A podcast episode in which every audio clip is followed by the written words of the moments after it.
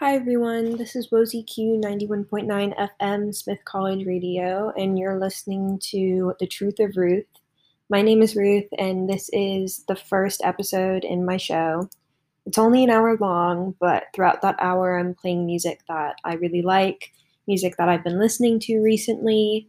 There's not too much of a theme besides that. Um, so I'll just start off by talking about a few of the songs you're going to hear at the beginning of the show. So, first up is To S. and 2R. Those songs are both by Father John Misty. He is one of my favorite artists, but he just released these two songs a few weeks ago. They're his new singles. Um, I don't know if an album is following them, but either way, they're really good, so you should check them out. After that, um, Seven by Taylor Swift will be playing. That's off of Folklore. I think everyone really likes folklore. I really like folklore. That's my favorite song right now.